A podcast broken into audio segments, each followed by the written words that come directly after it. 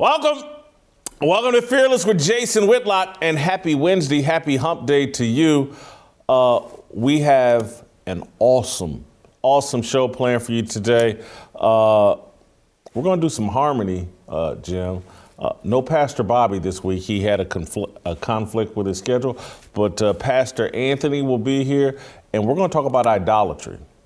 And we're going to, I went to his church two weeks ago, and he gave a sermon about idolatry, and it sparked in me a conversation I wanted to have with a minister about how I think that uh, we have, particularly black men, have an idolatrous relationship with our mothers, and that uh, we've placed the black mother as an idol who can't be questioned.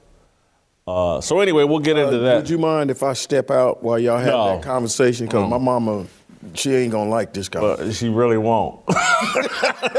she really won't. Uh, my mother might not either. But also, uh, Greg Couch is will be here. Uh, he's written about the American League MVP race. He's got a pretty interesting take that uh, Stephen A. Smith will be the primary person responsible for uh, Shohei Ohtani winning the American League MVP over Vladimir Guerrero Jr., who actually deserves it. So you just really gonna give Greg a pass like that? You just gonna let him just come on your show and talk about baseball? Yeah, yeah, yeah. Because this is interesting. Wait till you hear his take. It's very interesting. Uh, but before we do any of that, I've got a take. I've got a fire, and we'll actually we'll go down to Jacksonville and we'll bring in friend of the show Dennis Evans, My guy, uh, my guy. former uh, sportscaster in Kansas City, Las Vegas, Jacksonville, St. Louis. Anyway, longtime friend of mine, and I, he he sent me this idea. One of the original players from the old Negro League Football League. he sent me this idea that we're about to discuss about he thinks that the uh, NFL is unstoppable. You know, everybody thinks that the NFL uh, popularity is going to wane, and Dennis thinks it's unstoppable. And the recent ratings kind of support Dennis's theory, NFL jump. But wait till you hear this fire that I start. Let's bring it then, bro. I, I, and some of these things, I when I get into this fire starter, I was thinking about you as I was uh, doing this. All right, you can't eat comfort food forever. and you think about me. All right. Trust me, I've tried. Eventually, it weighs you down. It clogs your arteries, makes your brain sluggish, and causes too many other complications to count. My favorite comfort food is chicken wings fried, roasted, baked, smoked, grilled, stir fried, Cajun, dry rub, barbecue, lemon pepper, teriyaki, mild, medium, or hot. Or truffle. Mm. Or Or truffle. truffle, yeah. I'm the Patrick Henry of chicken wings. Give me wings or give me death. Or is that give me wings and give me death? I wonder which one it is. Uh, you know what America's comfort food is, Jim? Uh, racism. No. Okay. I tried. Are you Bomani Jones now? I tried, man. you trying to be a woke warrior? No. America's comfort food. I ain't Bomani Jones. I got a hairline. Ahead, America's comfort food is professional football. Okay. I, I That's the NFL or college. The NFL is gloating over its week one ratings rebound from a year ago. Across its 16 game opening weekend, viewership was up 7% from the 2020 season. The games averaged 17.4 million viewers compared to 16.3 last year. It's the second highest average over the past five seasons. Football is back, baby! It's back! Yeah. That's the message Commissioner Roger Goodell once sounded by its media partners at CBS, Fox, NBC, ESPN, ABC, and Twitter. The NFL survived the Colin Kaepernick coup, the CTE head trauma narrative, the Black Lives Matter insurrection, the COVID chaos, and the Me Too feminist movement. Survived it all. The NFL is Muhammad Ali, the greatest of all time, the GOAT. I am the greatest. The league is using a rope-a-dope strategy, hmm. absorbing punches from Kaepernick, the New York Times, social justice warriors, proponents of the matriarchy, and big pharma's vaccine dope dealers. You think the NFL is selling its soul, betraying its long established values and long supporting traditional sports fans? Goodell believes the league is doing what's necessary to survive. So ownership took a knee to satisfy the Kaepernick loyalists. The NFL softened its rules to appease the journalists who feigned concern over head trauma. The league immersed itself in Marxist social justice slogans to pacify the alphabet mafia. It adopted harsh pro vax protocols to placate the pharmaceutical industrial complex. And Goodell's diversity and inclusion army has decorated its coaching staffs, officiating crews, and executive staffs with just enough women to satisfy the militant matriarchy. Goodell seeks peace through weakness. He's the anti Caesar Traianus Hadrian, the Roman emperor who coined the phrase peace through strength. Okay, okay. Goodell has cut deals with all of football's enemies He's bought, he's bought borrowed time. His enemies are executing a long march through the institutions of masculinity.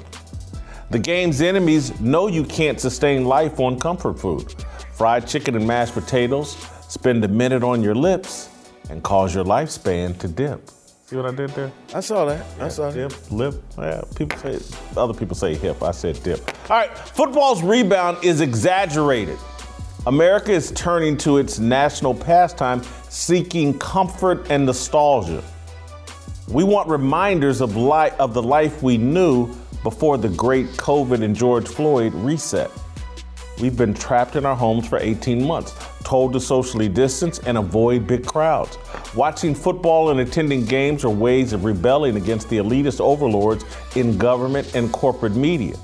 We're kids who have been grounded for two weeks. We're embracing the behavior that got us in trouble in the first place. Watching football feels masculine, rebellious, and unifying. It's not. It's an old habit that's hard to break. It's an old song that doesn't tug at the heart the way it once did. In my 54 years of life, I've had four different all time favorite songs. Oh boy. Cameos, 1978. Why Have I Lost You? You remember that? Huh? You don't sing one. Sing sing a verse from it. no. that was replaced by Guys 1991. Let's chill. Okay, you can sing that. Yep. Gotcha. From the first time I saw your face, girl, I knew. Up my jam. Uh, that was replaced by Tech N9ne's 2001. This ring got me a top hot fox. We shared walks in the Ewok slots. this ring. And now it has that this ring has been recently replaced by Rance Allen's and Kirk Franklin's. Something about the name Jesus. Okay. That is my jam. I listen to that every morning. Uh, things that feel eternal rarely are. Our tastes change with our understanding of life. We move on. I still watch the NFL, but not with the same passion. I'm bothered by what the league represents. Its policies that pressure healthy young men to inject a vaccine that serves no purpose for them, that infuriates me. So does, so does the playing of a so called black national anthem before games. Our ancestors, black and white, died so that we could unite under one flag and one anthem. The NFL is imposing segregation. It's also emasculating the game to please people who will never love or understand it. Pro football provides respites of comfort, but its popularity is fading. It's chasing an audience that wants to destroy the game. I'll get what pleasure I can from the game until I can find comfort someplace else. Mm. Jim? What? Any thoughts on that? Do you yes. agree with? Yeah. I, I, I, there's a lot of that I don't agree with. A lot of that you don't agree with. Man, how you gonna set up? Look, it, you gonna sit up here and talk bad and say you can't live long eating fried chicken and mashed potatoes? how how old are you? not old enough. I'm, I mean, say so. Look, it, it might not be the ideal life, but it it done got me to sixty. so you can talk bad about the NFL all you want to. The NFL is a double fish sandwich with extra cheese at McDonald's. A f- double fillet of fish sandwich with extra cheese. No. It ain't good for you, but you but you gonna get one every now and then. And eventually, Jim, you figure it out and you start making concessions. You get you eat less comfort food over time. And that's what's going. The NFL is out here on Thursdays, Mondays, Sundays. Later in the season, they out here on Saturdays. Now they up to 17 games. They trying to stuff all this damn comfort food down our throats for half the year, three and four days a week. It's not sustainable, particularly when you do everything to piss off your traditional sports fans. You know what I thought about Tuesday? What? Honest to goodness. Yeah. Tuesday, I, I, realized Tuesday evening, I said, damn. Because there's something that happens to us on Tuesday, and what we realize is there's no football on. Right now, I thought about, I said, hey, man, you know what? They could put football, why can't they put a football game on Tuesdays and Wednesdays? We already got one on Thursday. hey, man, my life would be good. So say what you want to. I'm not going to let you talk bad about the NFL. I could do to have me a game, one game Tuesday, one game Wednesday. Let's go out to Jacksonville because I, I, I, suspect that uh, Dennis Evans agrees with you, uh, and and because th- this is Dennis's idea. Dennis was arguing something else, and I was like, Nah, I disagree with that. I, I, I don't think this is sustainable. But anyway, uh, Mr. Evans. You know, when I before what? I ever met Dennis, yeah. you know, I thought his name was that damn Dennis, right? Because that's what you always, man. That damn Dennis. well, that damn Dennis. Uh, that's true. Do you agree? Disagree? Somewhat agree? Uh, you know occasionally agree? Jimmy, you remember the movie Do the Right Thing? Remember in Do the yes, Right sir. Thing when Sweet Willie, ML, and the boys were sitting on the corner and they were talking about. Everybody know why they called him Sweet Vic Willie. Yeah, exactly. Across, but no, they were they were talking about the Korean shop that was across the street and was selling them mm-hmm. stuff. And the two other guys were complaining. They were like, "Man, I'm tired of going over here, and I'm tired of buying my stuff over here." And Sweet Willie got up and said, "You know what? you can say what you want to. You can sit around here talking that Keith Sweat, I'm gonna, I'm gonna. You ain't gonna do nothing. I'm gonna tell you what I'm gonna do. I'm gonna walk across here I'm and give myself right now. Life. And what I'm gonna do is I'm gonna sit down on Sunday and I'm gonna watch some NFL football. Sunday morning, Sunday afternoon, Tuesday afternoon, whenever NFL comes on, I'm gonna watch it. You know, they always tell NFL players, the young guys, the NFL stands for not for long. For me, NFL stands for never freaking leaving. It's not going anywhere. The NFL is a league that is driven by storylines. There's way too many storylines. And the one thing that people say is, you know, the, the storylines were getting old. You went through this period where you had Tom Brady and, you know, New England, and they were winning everything kind of like the same problem that NASCAR had, where people just got sick of watching that. It was boring, it wasn't the same thing. But now this is a new NFL. There are so many young, good players in this league. There's so many good storylines. You have Kansas City, you have Patrick Mahomes, you have the quarterback out in San Diego now, you have Buffalo and Josh Allen, you have Baker Mayfield in Cleveland, you have you know Lamar Jackson going on up in Baltimore, uh, Tua Tagovailoa going on down in Miami. So everywhere you look, you have good young NFL players. And the one thing I found is when you continue to have all of these young players coming through, you have all of these storylines, football makes you feel good. And we are a society that likes to feel good. We we thrive off of pleasure. That's what we do. Another thing I've learned is that there's a big difference between words and will. We tend to be a society full of words. We type them online, we say them on television, we talk to our friends about them over the phone. Everybody is big talk. But when it comes down to it, if words and will were the same thing, then we wouldn't be talking about all that comfort food. People would be walking around in Speedos and bikinis instead of wearing long, baggy t shirts on the weekend with baggy shorts. It comes down to the will. People don't have the will to walk away from football because it just feels too good, man. Football feels right. It makes all of us feel good. It brings communities together. You know, no matter where you move in this country, you're going to wear the jersey of your team. People wake up on Saturday morning talking trash about college football. Sunday, all day, all weekend, people are talking about the NFL. That night, people are bragging and going online talking trash about what their team did. Between the betting, between the fantasy football, between everything that the NFL has going on, Jason, let me tell you, you might walk away. I'm not going anywhere, and I guarantee you it's about 50 million other people that's going to be sitting right behind me watching the game on a 70 inch OLED, whatever television it is. Because football is going. I heard you, Jimmy. And re- remember, I just saw your hairline. Look, look, look, look. Everything Dennis said was nice. It's well put together. Words and will. Uh, never freaking leaving. It, it, it's it's all. It's a beautiful little pope. De- Dennis, I just want to tell you, only because you've been coming on the show recently, I just want to understand how real and transparent we keep it on this show. It's right. called Fearless for a reason. I'm not saying this to, to put you or Jimmy in a tough spot, but I'm just going to give you an analogy that I think both of y'all can relate to. And I'm going to keep it in music. Uh, uh, like, you know, I've made some musical references, but y'all acting like y'all ain't never been married. And y'all acting like y'all ain't never listened to BB King, The Thrill Is Gone.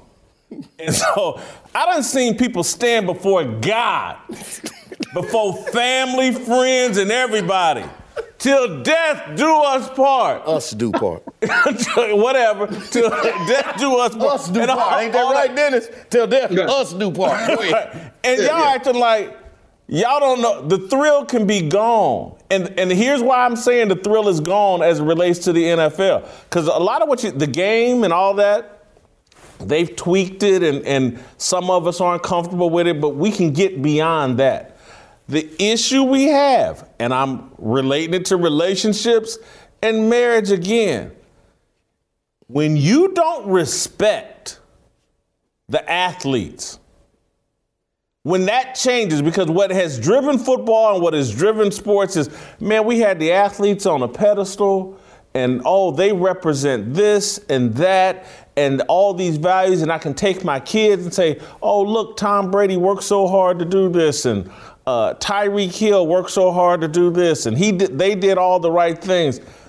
The athletes have positioned themselves in a way that the traditional sports fan, someone like myself, and again, I'm a former athlete. I love sports.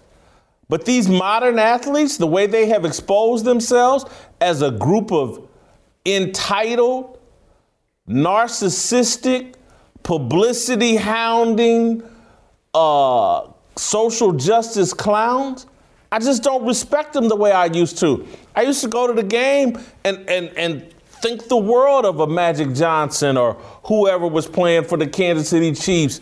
Uh, hell, even covering. I, I, covered the Chiefs and knew the guys personally and, and knew their demons, but I like those guys a lot more. And this ain't me just getting old. I like those guys a lot more than these guys who are out here wagging their finger at the rest of the country. And we're going to tell y'all uh, how the criminal justice system should be. We're going to tell y'all when to be upset about uh, when, when, George Floyd dies or whatever. I, I just, I don't, res- these guys are phonies. And they're entitled and they're pampered and they don't stand for what they really believe. They're actors. And I think that over time, because again, you in this period right now with, with, with, with fans where they sitting around going, oh, they think I don't know. They, they think I don't know what you do every Wednesday night when you say you, uh, you know, you coming home from work late because of X, Y, and Z. And you just, they're just sitting back, simmering, and eventually them divorce papers are to get filed. That's just a fact. And, and that right now there's a little. Uh, it's not a honeymoon period, but it's it's it's like a, uh, somebody's thinking about filing for separation. It's, and eventually, it's gonna get filed. and and because they ju- people just don't feel the same way about these athletes that they used to. I know I don't. I hear from too many other sports fans. Yes, do we bet the games? Do people play fantasy football and all that? But the thrill is gone. Really? Yeah. You, that, that, that's your best analogy. Yeah. First of all, let me tell you something. When the thrill is gone, you know what happens next? They start cheating in the next room. okay? That, that's what happens. That, that's what happens. Yeah. Now, you, you, you sitting up here talking about cameo and, sh- and, and why have I lost you? Yeah. You know what you know what you really should be saying about cameo? What? That, that the NFL is strange and I like it. She's strange just the way she is. If you're gonna do an analogy, why wouldn't you do New Edition? Why wouldn't you be like, I don't love her. I tried to tell myself, but you can see it in my eyes. Come on, Dennis. Uh, oh. I mean, make it look, to me, if it's gonna be on a Sunday, the only church song I wanna hear on a Sunday is It's the land of the free and the home of the Better not. Better not. I knew it. Come on, man. We've heard the musical uh, retort and comeback, Dennis. What's what do you say about my contention that the thrill is gone? What You're you say to my people too much contention that Jake. you start cheating in the next room? You're giving people way too much credit. The NFL, all the things you're saying about the NFL are strictly a reflection of our society. They're everything. They're all of us. You know, let's take it off the field. Let's leave the players out of this for a minute. Let's talk about Robert Kraft.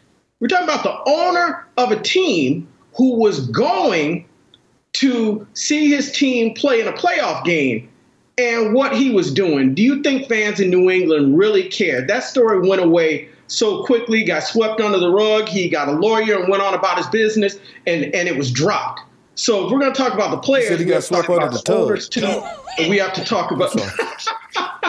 we got to talk about everybody's behavior, and that goes. That's where I get the words thing from. You know, how do you think OnlyFans and all these sites are still up? They're not up just because you have, you know, Joe the mechanic going, or you know, whoever they consider the bad guy that's going to sneak in there and, and sneak online late at night. They are doing millions and millions of dollars because it's your doctor, it's your lawyer, it's your neighbor, and you might mess around and catch a minister on there, depending on where you go to church. So the point being, it's about what people do. And people might say, oh, I don't respect these guys. I feel this way. I feel that way. But at the end of the day, on Sunday, people sit down and watch. You don't, I had a girl tell me one time, she's like, you know, I don't like the things that these players do. Okay, that's fine. I said, well, why don't you just stop watching? She goes, because I like football. I love football. I love my team, and I'm going to keep coming back. And Jason, people are going to keep coming back just as sure as I'm going to keep on eating ribs. I, I, don't care that a smoothie and kale's better. I'm to eat ribs. Occasionally, not with the same level of enthusiasm you used to. I, I'm, I'm gonna go to your Robert Kraft analogy, and and this is just me keeping it real. The mistake Robert Kraft got busted doing, that's relatable. Pe- people can relate to that, men and women.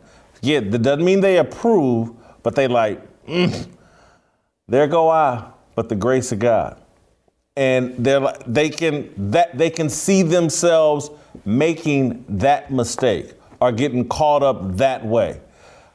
Happy endings are quite popular across the globe.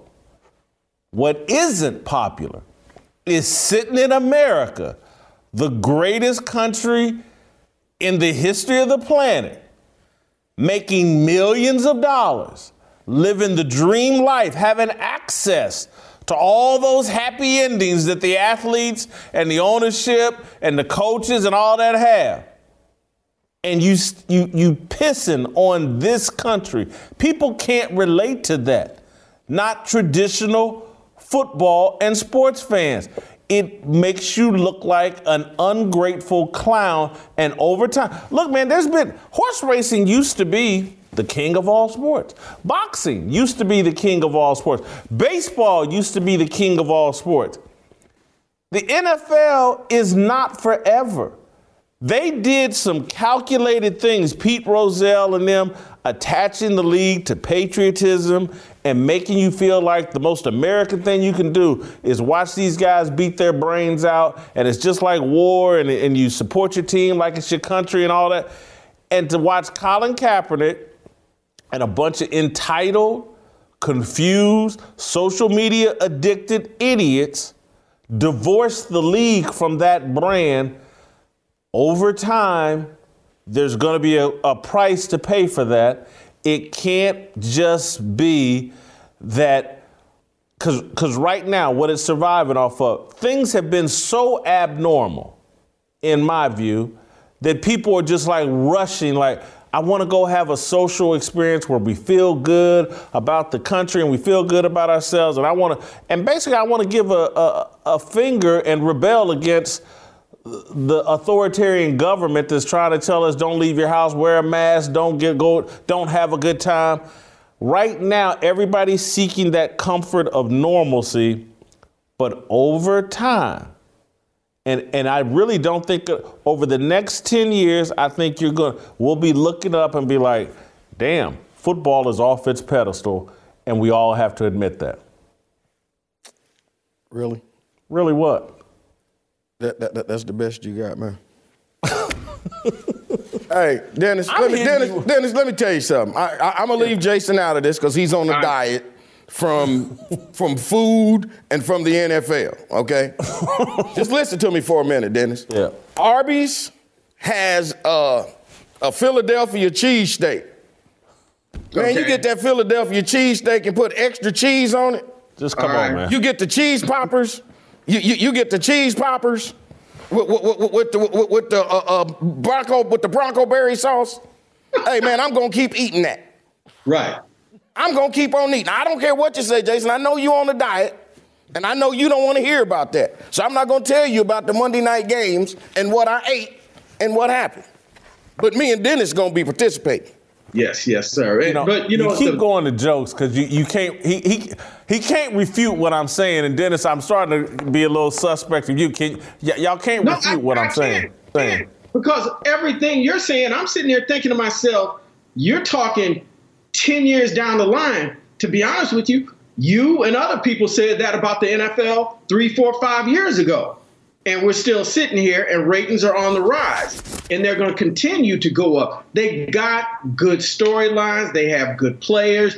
They have an unlimited supply of people.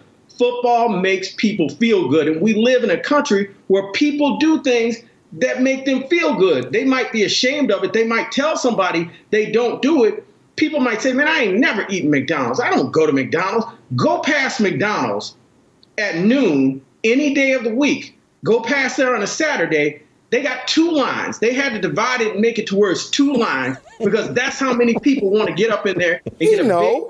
big, get that fillet of fish, that McRib, whatever it is you're getting. People are there. That's what the NFL. They are not putting football on Thursday nights. They're not expanding it and making it to where it's 17 games because they don't think people are going to watch. They know what they're doing. The NFL knows what it's doing, whether you like it, whether you don't like it. I will give them credit for this. They have built a brand that is a monster, and we will re- revisit this sitting in chairs 15 years from now having a drink. And I'll tell you, we'll still be watching and talking about the NFL because it's not going anywhere. And the fans aren't going anywhere. Look, McDonald's. Any of the, I eat a lot less of it than I used to. A lot less. I don't think I had McDonald's in two months now uh, and and used to look. At some point, you figure it out, and I'm just telling you, as it relates to football, I'm just telling you.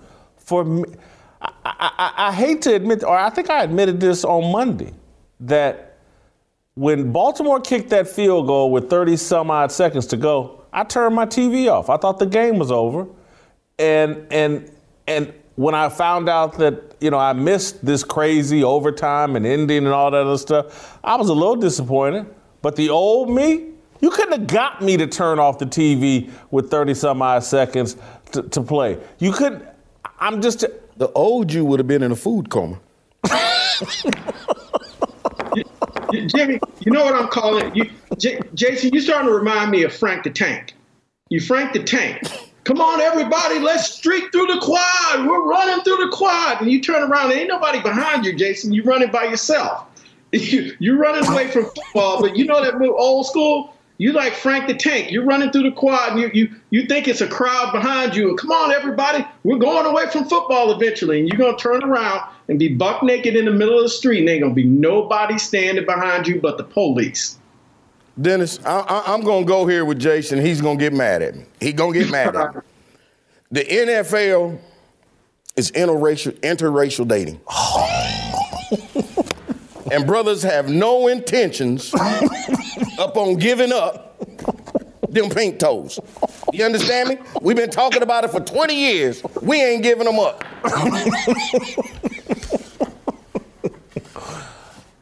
Jim, you would have been better off going with a pork analogy. no, I tried to go somewhere. Come on now. You want to be relatable? yeah. Come on.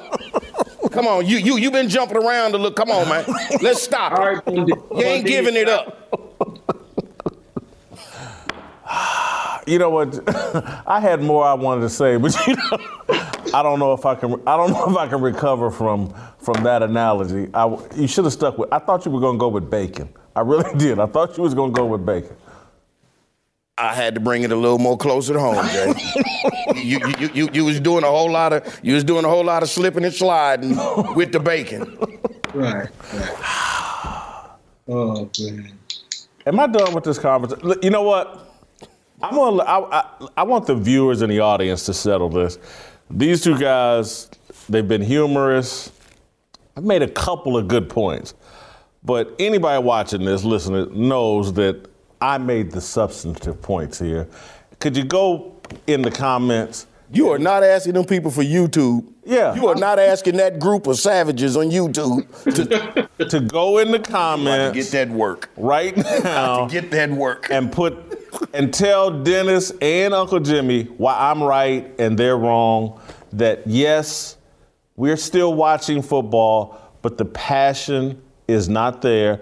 Just just you know what? All you got to do, you ain't got to write no long thing. Just just type in the thrill is gone. That's all you got to do. Just type in cheating in the next room. That's the answer. Either put the thrill is gone in the comments or put yeah. cheating in the next room in the comments. exactly. We'll do this. We'll, we'll, and you know what? We may have to do this debate again after I go read the comments, and hopefully some people have left some good comments. Anyway, all right, let me tell you about my good friends at Good Rancher. You've been struggling to provide a good quality meal to your family that our friends over at Good Ranchers are the answer that you've been looking for with food being sourced from 100% American farm raised chicken, pork, and beef and their excellent seafood choices. They have many options to choose from to delight everyone in your family. They bring a quality of food and standard that you cannot get from your local grocery store. And you can have all of their delicious food, which comes individually wrapped and seasoned, delivered straight to your front door. If you subscribe, you'll get $20 off and free express shipping. Get steakhouse quality for less than $5 per meal. Go to goodranchers.com slash fearless to get $20 off and free express shipping. That's goodranchers.com slash fearless. Welcome back. All right, let's keep it rolling. Uh, let's go out to Chicago. Greg Couch has written a fascinating column about that. Like when I read this this morning, I was like, wow, I hadn't thought about that. Shohei Ohtani can thank Stephen A. Smith and Social Justice Warriors for his soon bestowed AL MVP award. I, I, I, don't know if I can do this argument justice. I'm not going to try to uh, encapsulate. I'm going to let Greg explain it because it totally caught me by surprise, but I think it makes a lot of sense. Vladimir Guerrero Jr. should be the MVP. Sure. I mean, he's real, real close to winning the triple crown. He would have the. He's leading the league in home runs. He's leading the league in batting average, and he's only six RBIs behind. And Toronto was six and a half games out of first out of the wild card on August 27th, and now they're already into the top spot in the wild card. I mean, and it's almost all on Guerrero. That's that's what value is. I mean, Shohei Ohtani is an amazing player. He's having an incredible Babe Ruth kind of year. He's second in the league in home runs, and he's started 20, 25 games. it's incredible what he's doing. But he's on a team that's in second to last place, and you know they're they're they're they have no chance of going to the playoffs, and that's exactly where they would be whether he were on the team or not. Okay, so how valuable can he be? And I just feel like there's a there's a social issue going on here. You know, there's like strange amount of things going on with you know the the, Asian hate and the uh, Twitter mob that wants social justice for everything and, and plans to cancel everybody who doesn't stand up for the same things they stand up for, and the media who always suck up to Twitter. And you take all those things together, and then you take Stephen A. Smith talking about Ohtani earlier in the year in July, saying, oh, he can't be the face of baseball if you have to have an interpreter there so that you can understand what the hell he's saying. And that set off the Twitter mob. And now here we go, all these couple weeks, couple months later, and what you have is th- this guy's going to win the MVP, even though he doesn't deserve it. There's sort of this guilt feeling. There's sort of this pressure from the Twitter mob to give him the MVP, but he doesn't really deserve it, in my opinion. I mean, he's having an amazing year. I'm not trying to put him down, but Guerrero, if he wins the Triple Crown, there's never been anyone to win the Triple Crown and take your team to the postseason and not be named the MVP. And if they do that to Guerrero now, it, it, it's just a political reason. It's, it just doesn't work. It's, it's not right. The, the only thing, because I think your argument is sound, I, I th- and it was it's fascinating that Stephen A. Smith, the controversy that he got caught up in, yeah. is going to guilt trip the rest of the media into voting for Ohtani for MVP. The, the only thing that, that where I'm uncomfortable is I don't think Stephen A. Smith said anything controversial or or offensive. I know he apologized for it. I know Twitter made him apologize for it.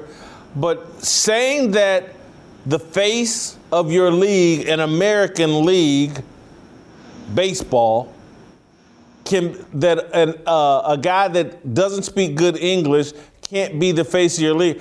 I just don't find that offensive because I guarantee you, in China or some other country or wherever they, they play basketball in Russia and all these other places, they say, well, that American can't be the face of the league, can't be the biggest star of the league. The only time I've seen it where it works, I think, is with Stephon Marbury over in China, where you know he became the biggest star in the Chinese league, and they built statues and monuments for him.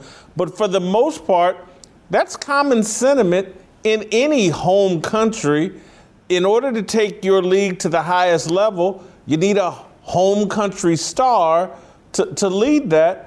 And so that that's my only quibble is I, I agree with you that the social justice warriors uh, over social media and the blue check media crowd uh, will all be afraid not to give it to Ohtani because uh, right. that that's racism or Asian hate. But it, we acting like Vladimir Guerrero is, is, Mike Trout or Mickey Mantle or Babe Ruth. Uh, Vladimir Guerrero, he, isn't he a person of color? Isn't he a minority?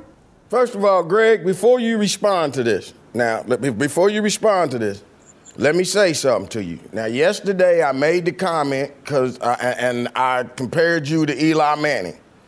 Okay. Thanks so if you Eli Manning, that would mean Jason. Of course, he thinks he's Peyton Manning. what I need to tell you right now, and see, you, you heard me when I said that, and I made the analogy that I said Greg is like Roman noodles. Yeah. That you need, need to put some hot sauce in it to yeah. spice it up. Did you hear Greg? Did you hear him say, hell? did you hear Greg use the word hell a little bit ago? I did not. That's yes, he did. Greg stepped out on the line and said hell. So that means he's spicing it up a little bit. I said that to you, Greg, to tell you that this is the moment where you draw back and slap the hell out of Jason and go ahead and tell him exactly, prove your point right now. Slap the hell out of him. draw back. Come on, draw back, Greg. Do it like you're fixing your hair. That's what Jimmy was laughing about before. there it is. Come on now. Well, look, what you just said about Stephen A., I, I think I actually agree with, but I don't even see what that has to do with my point. I mean, Stephen A., you're right. I mean, in America, we want to have Americans to cheer for. Americans don't tend to cheer for foreign athletes. I mean, they do a little bit, but it's it's rare to have the face of a sport be someone who doesn't speak the American, and speak English.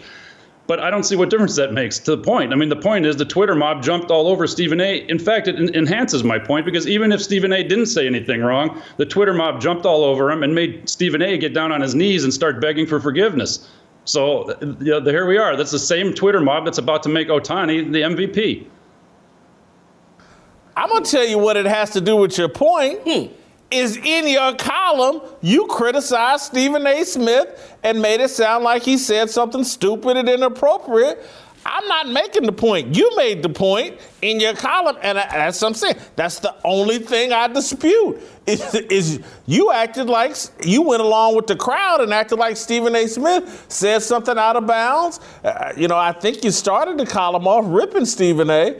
Not that I got a problem with that, but you know, Stephen A. Smith, who is paid to bloviate and set off yeah. Twitter, mock Shohei Ohtani. Uh, and then there's other. I can't find the rest of it, but you know, yeah, I know what you're saying. You made it seem like Stephen A. went out of bounds. I said what he said was dumb, and it was. Look what look what it led to. I mean, he has, like I said, he's down on his knees begging for forgiveness. And yeah, it seems to have hurt uh, Asian people, especially in a time of Asian, you know, hate crisis. And I'm not trying to, to downplay that, but I mean, there's a lot going on here, you know, including Stephen A's. Like I, like you just pointed out, I said in my column, Stephen A's job is to cross the line or to try not to cross the line, and he was dumb because he crossed the line.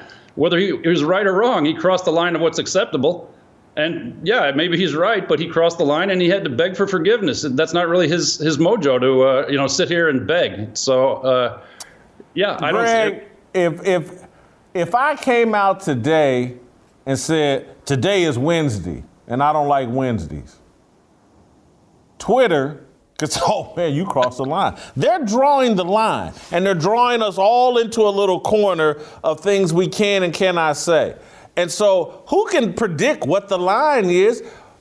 You used to be able to say that. Uh, people have been saying that forever. And they keep drawing the line closer and closer and closer, and everybody keeps getting backed into a corner where you can't say anything. And so all you can do is go on TV and have fake, bogus conversations. And you know what you can say? Oh man, the, the police is hunting us down like wild animals. You can say that and no one will care. Oh, that, yeah, that's right. Police is hunting down black people like wild animals. And that's great, and you'll get a bunch of Twitter applause and retweets.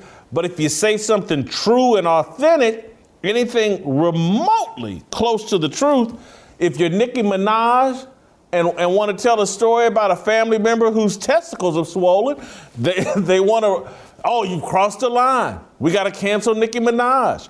That, that's, you know, so I, am just, I'm going to defend Stephen A on this one, and, and yeah, but, I'll defend you on your column overall because you're right. Uh, maybe Ohtani's going to win this MVP and he doesn't deserve it. I mean, but part of what Stephen A did is part of the way he said it. You know, we have to here have an interpreter there so we can understand what the hell he's saying. There it is. I said hell again. But look, see what I'm saying? That's my guy. Check him out. Yeah, I'm a, you spicing him up, Jim. Say it with your chest out, Greg. Go ahead. No collar today. Say something about his mama. Go ahead.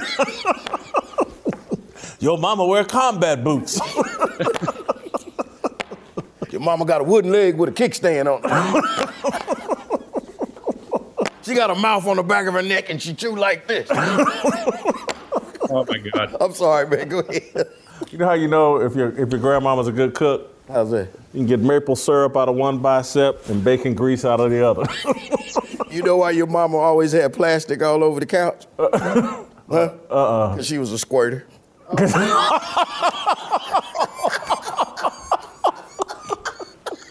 hey, man. My grandmama had plastic on her. Your grandmama was a squirter. hey, Pastor Anthony's out there, Jim. You don't cross the line. You like Stephen A. Smith. You don't cross the line. You used to be able to say that though. Now, now you can't. All right, we got to move to harmony. Jimmy's made this show X-rated. Greg, thank you. Great job. All right, our friends from Bonner Private Wines have traveled the world to bring us all the best possible wine. Their worldwide journey led them down to Argentina, and it's here that they found the best Malbec grapes grown at the highest altitudes. Their wines are truly unique and much better than the normal variety of wines you get at the supermarket. They're perfect for a night among friends and family or for a day of hanging out by the grill. And they pair amazingly well with great steak or some Italian pasta. The guys over at or over at Bonner Private Wines have cracked the code when it comes to getting these rare wines to Americans, and you need to try them for yourselves right now. Visit bonnerprivatewines.com slash fearless and you'll get 50, 50% off the wine and 50% off shipping. Just visit bonnerprivatewines.com slash fearless. That's Bonner, B-O-N-N-E-R, private wines.com slash fearless.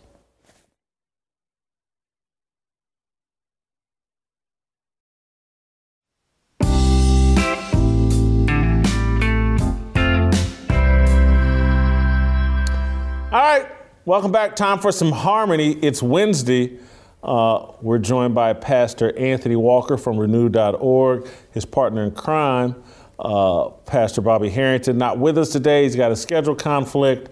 Uh, Pastor Walker, I, I got to get you to start with a prayer because in the last segment, Uncle Jimmy said some things we need to clear the air from and invite uh, God in here to clean up some of the things Uncle Jimmy said uh, while we were waiting on you. Let's pray. Father God, we thank you so much for the opportunity to share in your presence. Father, we pray that all that we say and do is pleasing in your sight. Bless those that are tuning in, bless their lives and those with whom they're connected.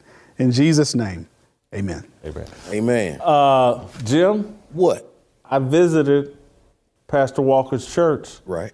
Uh, two weeks ago, Mm-hmm. uh, and I, I, I got I was impressed. I, I, I He enjoyed. it. bragged about it. He bragged about it, honestly. He did. yeah, my word. Yeah, he did. Now, I'm going to tell you, if, if you had come back at the beginning of 2020, you wouldn't have had a seat. Oh, We were, we were packed, running two services. You wouldn't have had a parking spot. Uh, but since the pandemic, you know, it's brought our numbers uh, back down in person. And we still have online, but in person, you wouldn't have been able to sit in there. and you had a nice group and crowd. Are, are you concerned at all that that that overwhelming crowd or that big is never coming back? Are you concerned? I, I don't think that it's going to come back soon. Um, to have those tight numbers again, there's a stigma about being close. There's a stigma of close proximity in buildings. And so, you know, even if they come out tomorrow, COVID's done, we're completely free, there will still be some hesitance to kind of come in. Uh, we're trying to tap into getting people more personally involved because people go to work, they go to the grocery store. Uh, and I think that our churches do a lot more than the grocery store and your job as far as safety is concerned. But because of that stigma, uh, it'll, it'll take some time. That that scares and concerns me because I, I don't can I don't think you can be as effective not face to face engage being able to read people's body language. It's, it's one thing to have a member tell you, "Hey, I need to talk. I got an issue," but and then you can grab their hand, look them in the eye, and uh, it just that that kind of scares me if if a stigma remains around being clo- in pro- close proximity and and churches all go online. You know, it's it's tough because that's what our faith is all about. It's about being close. It's about touching. Uh, some of the most climactic moments in Jesus' ministry was him touching. You know, he touched a leper. And that, that would have been, you know, that's crazy. Why would you do that? But the leper is made clean because of Jesus touching him. So even with our visiting, the word in the Bible, visit, uh, means to lay your eyes upon. You know, I can't really visit you through Zoom. I can't visit you through an online service. Uh, you know, it's one thing to look people, as you mentioned, to look them in their eye, to see that they may be crying inside and smiling on the outside. I need to see that. Uh, and there's something about being together, uh, singing together, worshiping together uh, that is paramount and important uh, as the Bible tells us to. I, I want to get to our topic today, and it's what you preached about two Sundays ago when I, I visited your church, and it struck you, you. I told you after the sermon, I was like, "Oh man, you you you taught my favorite topic, idolatry," and Yes. and you know. I've always been my reputation as a journalist with iconoclast. Mm-hmm. That you know, I love to take on icons and chop them down to size. That was my reputation as a sports writer, and that's kind of my mentality. And so this whole era we're in of of these larger than life idols and athletes and celebrities and they all are influenced. They're telling us athletes and celebrities telling you where you should get vaxxed. They're telling you whether you shouldn't get vaxxed. They're telling you who to vote for. Mm-hmm. All these special and it's it's so. Before I dig a little deeper, I want you to summarize the sermon I heard two weeks ago about why you know why we need to be careful with this idolatrous culture we have right now.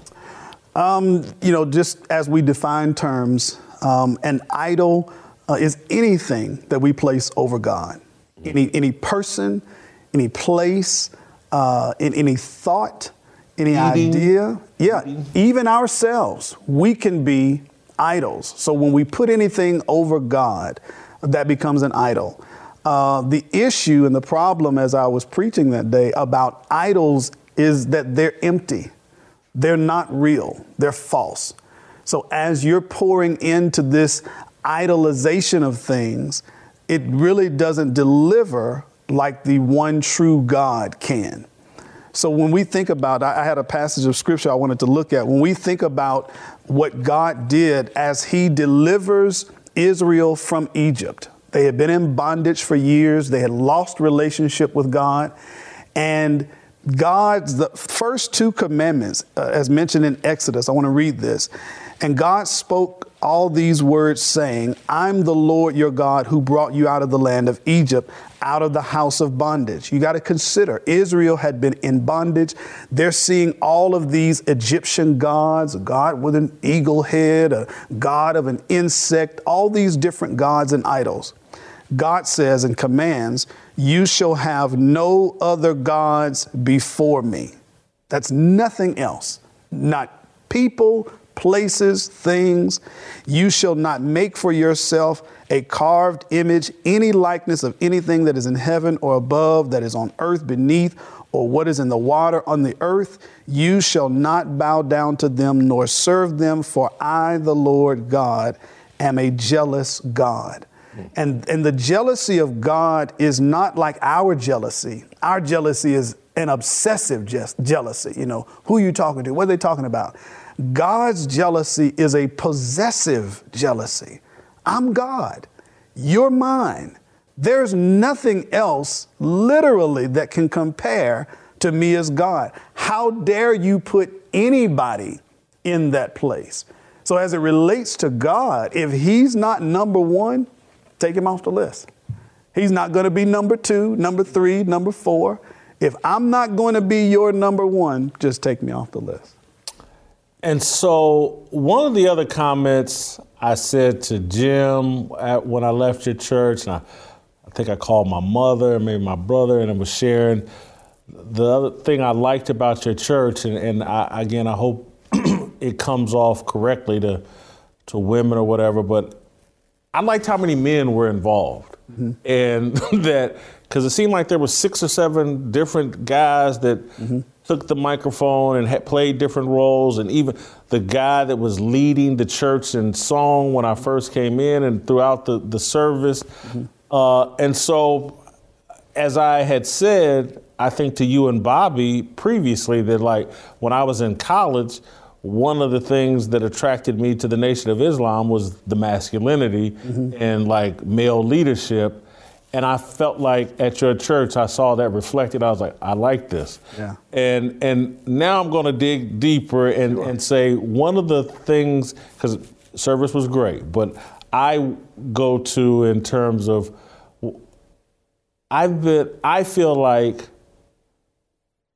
the we have placed black mothers, and I don't, because I had the great, other than Mary, I had the greatest mother that's ever been on the face of the earth. So I want to be clear. I got a debate that. with you, but yeah, okay. okay. We can debate. We, we can debate that. And I had a great one, mm-hmm.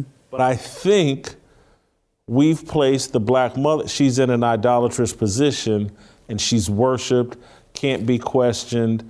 And and one of the things I said as a kid. I believe Roots came out in 1978, and I was just a kid then. Uh, and in Roots, Kunta Kinte in the first episode of Roots, he went off for manhood training. Mm-hmm. And when he came home, his mother had to treat him differently as a man, and she was no longer above him. He was actually in this above her. Mm-hmm, mm-hmm. And and I as a kid, I started talking about that. And it, it's it's something that's in me like as a grown man, as someone who takes care of my mother and and I'm the boss now. Mm-hmm, mm-hmm. She struggles with that. mm-hmm. But I never back off of that. Mm-hmm. And I, I just I, anyway, have we, am I wrong with my instincts? Of like, have we put the black mother in an idolatrous position to where th- that's out of line and unhealthy, perhaps? I think historically, they have had to assume that role. Mm-hmm.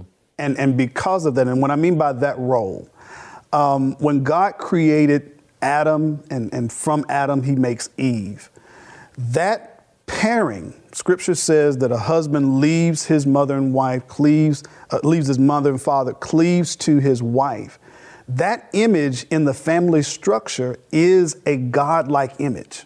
You've got his male leadership, you've got her nurturing and loving. All of that represents God. God is nurturing towards us. He leads us sternly, he protects us, etc. So a child in that kind of home would receive a God-like image from their unity because they become one, just as God, Jesus, the Holy Spirit are one. They can see, our kids can see that. If he's out of the picture, and I'm just going to use that example, if he's out of the picture, now she has to assume the role of both a leader, protector, provider, as well as nurturer. So to the kid, she is a godlike figure. Mm. Even in, in, in, my experience, you talk about your mom, you know, my father tragically passed away when I was two. He had a heart issue. My mom, she went into a deep depression with that, went on a different journey for a while. So I was raised by my grandmother. I have aunts and uncles that are like five and you know nine years older than me. So I'm raised in her house. Those are her kids, and they respond to her a particular way. I'm her grandkid, but I'm raised as her kid. She is and was still to the, she's like a godlike figure.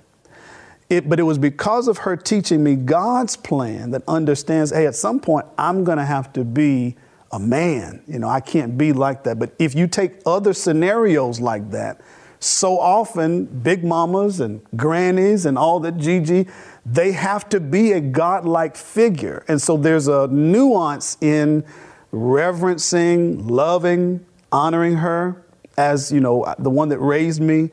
But by the same token, you can't be my God. Okay? God is God. And God has given me a role, God has given you a role, and I've got to reverence Him first, love and respect you. But nobody, nobody, not even Granny and Big Mama, can take that role. The other, the other thing I would say, or I, I, I suggest, and more than happy to bow to your wisdom, uh, is that at some point, that boy in that family has to be taught and understand that at some point you're going to have to be the man. Yes. And you're going to have to perhaps sometimes tell your mama no and perhaps not say everything she wants to hear and and and you're not a bad son because of that. Right. And and literally that is and I'm I'm telling you mm-hmm. other than Mary I had the best mother. But like that's the issue that sometimes happens between me and my mother is like she don't want to hear no from me. Mm-hmm. She don't want to hear me. Nah, I'm gonna do it this way because mm-hmm. you know what? Mm-hmm. I, I, hate to say it, Mama, but I know better than you, mm-hmm. uh, and I can't have you get offended about that. You provided a great foundation. My father was very involved as well, but my mother provided a heck of a foundation to launch me and my brother into the world and to see things and do things and be educated in a way that she was not able to. Mm-hmm. And, but you can just, she's immersed in a culture and friends and other, that mama is still everything. Mm-hmm. Even mm-hmm. if the kids is 40, 50, 60 years yes. old. Yes. And and she my mother's kind of the outsider because my brother, maybe not as bad as me, but he runs his show mm-hmm. as well, and and uh, she's kind of the outsider, and, and so it, it, So am I right in terms? no, you, you're you're on it. Um, I can give you another example biblically. Paul and Timothy. Okay, Timothy, his dad wasn't in his life spiritually, probably not a lot in his life as well. But his faith foundation started with his grandmother, and it was passed to his mom, and it was passed to him. But in order for him to develop as the man that God wanted him to be, Paul became his spiritual father. It takes a man to confirm manhood. Women can't do that. It takes a man to do that. So there's a, a point that your mom is only going to be able to lead you with all the wisdom, knowledge, and experience she has. She's never walked in the responsibility that a man has. So that has to transition somewhere, and it has to transition in your life as a young man. Yeah, it, it has to transition from you being a young man being raised to now a man that's going to lead and walk down a path to also inspire and, and raise other you know men uh, going forward so yeah that transition happened biblically it has to happen and again under that idolatry piece nobody can take that role god has to be it and god sets that order God sets the order for men, for women. He sets their roles, and we've all got to respect that. So yeah, even like I said, even in my scenario, my granny, the best, my mom, the best, but they both knew in order for me to be what I needed to be, I got to find some spiritual men to confirm that because I can't do it.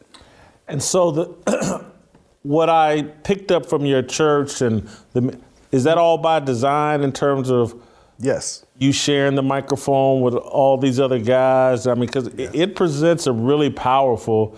It's a subtle message that you, you if mm-hmm. you're observing it all, you, you, can't miss. Well, it's it's not by my personal design. It's by God's design mm. that that men lead. Okay.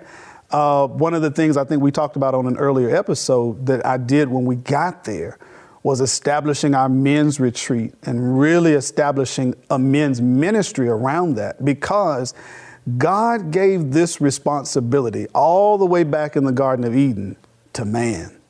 The responsibility of the condition of the world was on Adam. And even though Eve was first deceived, when God shows up on the scene, Adam, where are you? And even to this day, I know where culture has gone. I know how things have shifted and all these kind of things, and time and things have gone by. As God looks at the condition of the world, where are you, Adam?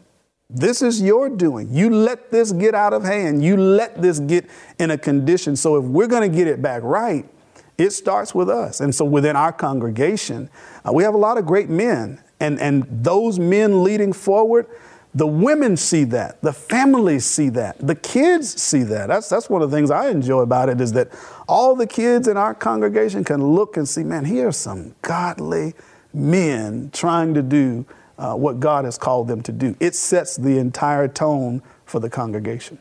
So I'm gonna ask you a tough question because I mean you're you're saying some things that are really interesting to me. The responsibility, where's Adam, yes. falls on man. Yes. yes. What do you say about this culture we have globally? It's not mm-hmm. just America, mm-hmm. but it seems like all the pressure and push is on. No, no, no. Y'all got to let these women help carry the burden, half the burden, or have them out front in leadership. That seems to be the priority and the prerogative right now. Mm-hmm. Is that proper? That's the way the culture is going. That's interesting. That's good for the culture. But as God looks at the condition of the world, He's never blamed the culture. He's always come back to His people.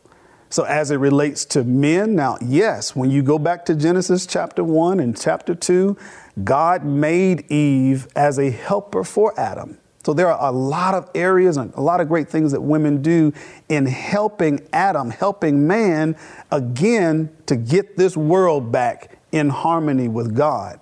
But, but as the way the culture's gone, and you know how the pendulum has swung back and forth, I'm not so much concerned about the culture of the world as I am about the culture of what God has called us to do. So we've got to step up to get this thing back in line. And when we do, it'll all fall back to how God wanted it to be. But we've got to do it.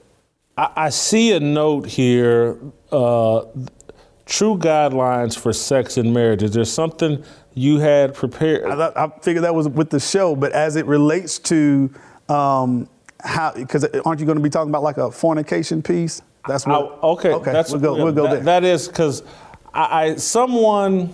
Uh, so it came to my mind last week. I saw someone talking about mass incarceration and all the damage it's done, mm-hmm. and and I I was one of the first people to read, or you know, early on read uh, Michelle Alexander's book. Michelle Alexander, I consider you know. A, someone I look up to because of her book, Mass Incarceration, blah, blah, blah. Mm-hmm. But it made me say last week, I was like, well, you know, mass fornication has probably done far more damage than mass incarceration. Mm. And that mass fornication has probably led to mass incarceration. Probably. And because when we, and what I mean by mass fornication is just like all this illicit sex and, and sex outside of marriage that we've all normalized now. Everybody, you know, living with somebody before you get married, and certainly, you know, having sex with them before you get married, and swiping left and right on tw- Tinder and having it's all been normalized. Sex mm-hmm. is nothing to, and the more fornication and just sex outside marriage has been normalized, the more kids we have growing up in broken homes. Mm-hmm baby mama, baby daddy homes, grandmama homes, whatever. And the primary caregivers, the two people God set up to develop the kid, mm-hmm. have, have, almost been re- one or both have been removed from the process, yeah. And and that has created more chaos, I think, in the world than anything. Mm-hmm. And I just. I don't. What does the Bible say? What what what are the Fornication, uh, simply defined biblically, is sex outside of marriage, just completely there. Now, we get into adultery when you deal with who's doing that. But that creates, as you're pointing out, it creates a lot of problems emotionally, psychologically. There are some ties. The, the, the tie of marriage and the bond of marriage was to be established before intimacy comes into the place. Mm. That, that, that foundation has already been there, and that's a bond that's tied between husband, wife, and God before intimacy shows up on the scene. But when you introduce intimacy, now there is a, a bond that's been created between two people that's only tied together by lust. That's not going to last, mm. okay? That's that was impulse, that was wild night, that was whatever. And now as a baby comes out of this, well, what, what, I wasn't really planning about having a kid or this was I was just thinking about one night because of our selfish indulgence. Now we've set off a path. But I want, I want you to look at this passage of scripture I think is going to be interesting as it relates to the topic of the segment. In Colossians chapter 3, verses 5 through 7, Paul says, Therefore, put to death your members which are on the earth. He's talking about things that are tearing us apart fornication, uncleanness, passion, evil desire, and covetousness, which is idolatry. That's what, that's what Paul says. Because of these things, the wrath of God is coming upon the sons of disobedience, in which you yourselves once walked when you lived in them. So even sex can become an idol. And now, because we are tied into do what you want, do it if it feels good as much as you like it, now you're creating this bond with all these different people, all these different partners. More and more you lose who you really are in identity, and we go through all of that. It, it creates a mess. And so when we go back to see God's intention, all the way back to the garden, Adam, you developed a relationship with God. You had responsibility and purpose that God gave you long before a woman's on the scene. And now, when she comes along, this foundation has been set up so that when children are introduced, they see a godlike image in the parents. The parents are bonded before kids are on the scene, before intimacy. It sets us off on a right path. I'm going to tell you one of the realizations, and I, it's embarrassing that, you know, I had to get this old to figure it out. But I can remember years ago, uh, woman I was dating, she was reading a book. I think T.D. Jakes had a book about soul ties. And, and I can remember her reading it, and I can remember, yeah, that applies to women. and not realizing that it yes. applied to me. Yes. And, and, and one of the main reasons, Jim, and I don't know if I, but it's like, when I, I just, I got to get out of Los Angeles. And because I had a soul tie there, and it's still haunting me. I've been gone a year. It still haunts me to this day. It's because, you know, I, bunch of reasons I came here to Nashville and to just get closer back to my base and home. And but one thing that I know now that even as I date, socialize, whatever, I'm haunted by, oh, I want somebody that can do what she did mm-hmm. And how mm-hmm. she made me feel. Mm-hmm. And they're not, these aren't godly thoughts they're, they're things that, you know, I've experienced and enjoyed, and now they're haunting me and they're clouding my vision about what I'm really looking for. And, uh, you know, stupidly as a man, you sit there and, oh, that's, that's women. Mm. It, it haunts us, because, and look, I gotta, you know, there's several of these soul ties and just, things that I'm haunted by that cloud my vision and you know I struggle with all the time. And and I, I people we get we so caught up in sex and and we've painted this picture like well if you just put this condom on you got nothing to fear. Mm-hmm mm-hmm it's a bit more complicated than that. that, that, that vulnerable, intimate space God prepared for the bounds of marriage. Outside of that, it gets messy.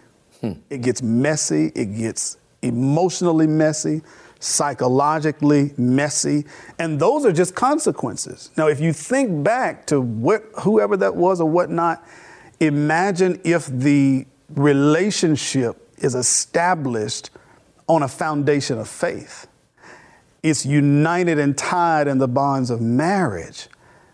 Now, when intimacy is introduced, wow, this is this just continues to get better as the whole marriage looks, versus it was just kind of tied together by some loose threads. And now, when you take that apart, well, what, wait, do we really feel this way about? Well, do I really? I don't know. And I, well, what about the next person?